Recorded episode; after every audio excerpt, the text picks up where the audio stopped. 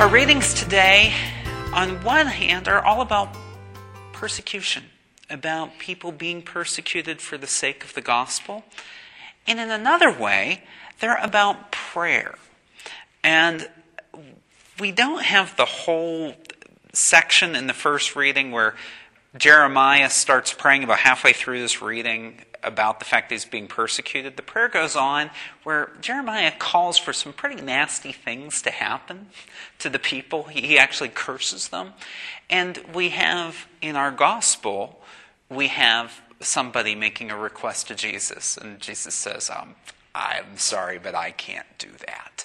So, something that we'll reflect on today is what happens when our prayers aren't answered, or should our prayers be answered? So we'll reflect on the nature of prayer. What is the purpose of prayer? Does it change God? It definitely can change us and our relationship with God. We have two examples today in our scriptures of prayers being fervently asked of God.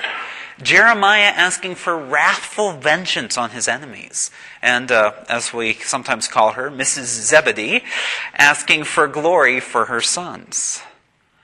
But those prayers were not answered as the people who asked them had in mind. Prayer is not just ordering God to do as we please.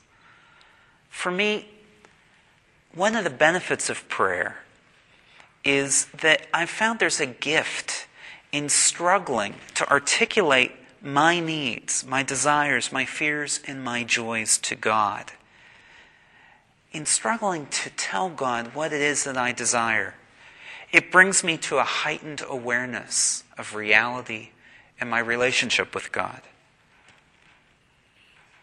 And I find that as I mature, my prayers have become more open ended or at least maybe more of the time. They've become more open ended. I more often pray now, God, please take care of so and so, rather than telling God exactly what I think God should do. I leave the details to God. I don't know if I'll get there in my lifetime, but it is my goal to be able to pray every day like Jesus Father, not my will, but yours be done.